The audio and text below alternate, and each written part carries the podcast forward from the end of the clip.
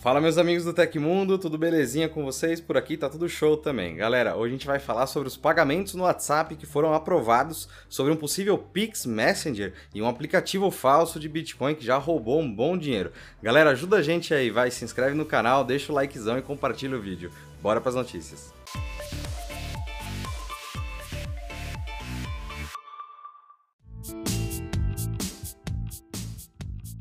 E o Banco Central autorizou oficialmente o WhatsApp a realizar pagamentos e transferências bancárias entre usuários do mensageiro. Segundo o BC, a Facebook Pagamentos do Brasil foi aprovada como iniciadora de pagamentos no sistema financeiro nacional, enquanto Visa e Mastercard ganharam licenças para prestarem o serviço de arranjos de pagamentos. O mensageiro de Mark Zuckerberg vai então operar em parceria com essas duas empresas para fazer a transferência de fundos entre usuários. Isso significa que o WhatsApp não vai guardar o dinheiro dos usuários em uma conta. Em vez disso, será necessário cadastrar um cartão de débito ou crédito no mensageiro e, através dele, realizar os pagamentos para pessoas e empresas. Ainda não existem detalhes específicos sobre como vai funcionar o recurso de pagamentos no WhatsApp, mas, de acordo com licença aprovada pelo BC, o mensageiro vai simplesmente iniciar o processo de pagamento, e quem fará de fato a transferência de dinheiro para o destinatário será o banco no qual o pagador possui conta e saldo disponível.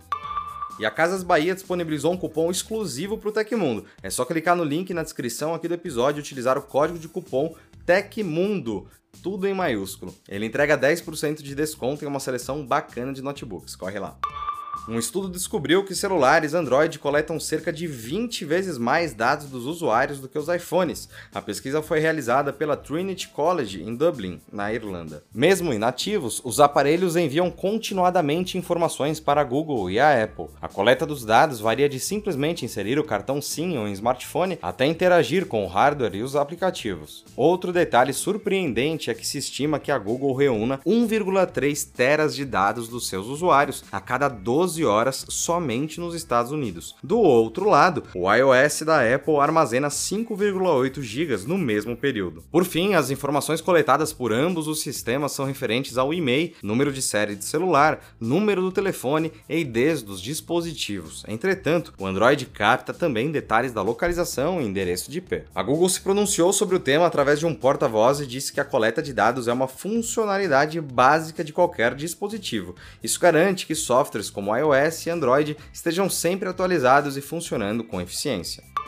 Roberto Campos Neto, presidente do Banco Central, afirmou que a sociedade requer a união de redes sociais com meios de pagamento e serviços financeiros. A fala aconteceu durante uma live do banco Daicoval e faz referência ao uso inédito do Pix para troca de mensagens. Eu chamo de corrida do ouro, é basicamente juntar três grandes vertentes: a vertente de conteúdo, a vertente de mensageria e a vertente de pagamentos, afirmou o presidente. A sociedade usou um sistema de pagamentos como mensageria. Isso mostra que a sociedade tem essa demanda intrínseca de misturar mídia social com pagamentos e finanças. Explicou o Campos Neto, embora o fenômeno tenha assumido um tom de brincadeira na época. Durante o evento, ele ainda revelou que o WhatsApp Pay seria aprovado pela autoridade regulatória, o que aconteceu no final da tarde do mesmo dia, como você soube na notícia anterior.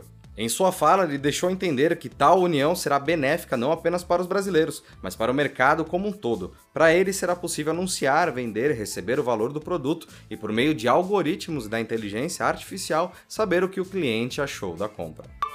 E o rover Perseverance domina o noticiário atualmente quando se fala em Marte, mas há um outro veículo em solo marciano também trabalhando ativamente, como os dois recém-chegados, é o Curiosity. Para lembrar que ele ainda existe, a NASA divulgou uma selfie registrada pelo rover lançado em 2011. Na imagem ele aparece em frente ao Monte Mercou, uma formação rochosa de 6 metros de altura na cratera Gale, apelidada assim em homenagem a uma montanha na França. E essa imagem que você viu aí foi gerada a partir de 60 fotografias tiradas no dia 26 por um instrumento que fica no braço robótico da sonda, combinadas com outras 11 fotos registradas 10 dias antes pelo Mastcam, instalado na cabeça do robô. Muito louco.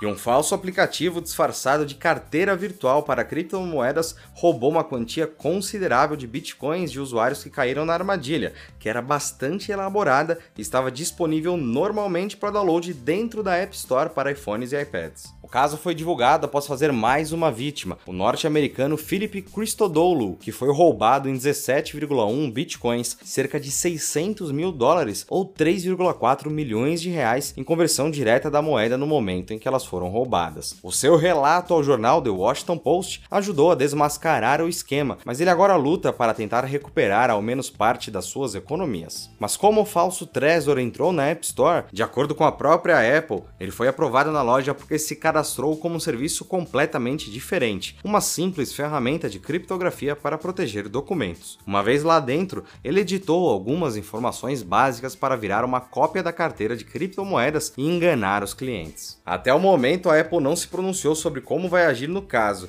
O Trezor afirmou que há anos avisa a empresa sobre tentativas de golpe usando o nome do serviço. Comeu bola, hein, dona Apple? E aconteceu na história da tecnologia. Em 31 de março de 99, o filme de enorme sucesso Matrix foi lançado. Ninguém pode negar o impacto que o filme teve em muitos aspectos de nossa sociedade, desde a cultura tecnológica emergente à indústria do cinema, à ficção científica e ao pensamento político. Matrix ganhou quatro Oscars com um orçamento de 63 milhões de dólares, arrecadou mais de 463 milhões de dólares e foi o primeiro DVD a vender mais de 3 milhões de cópias.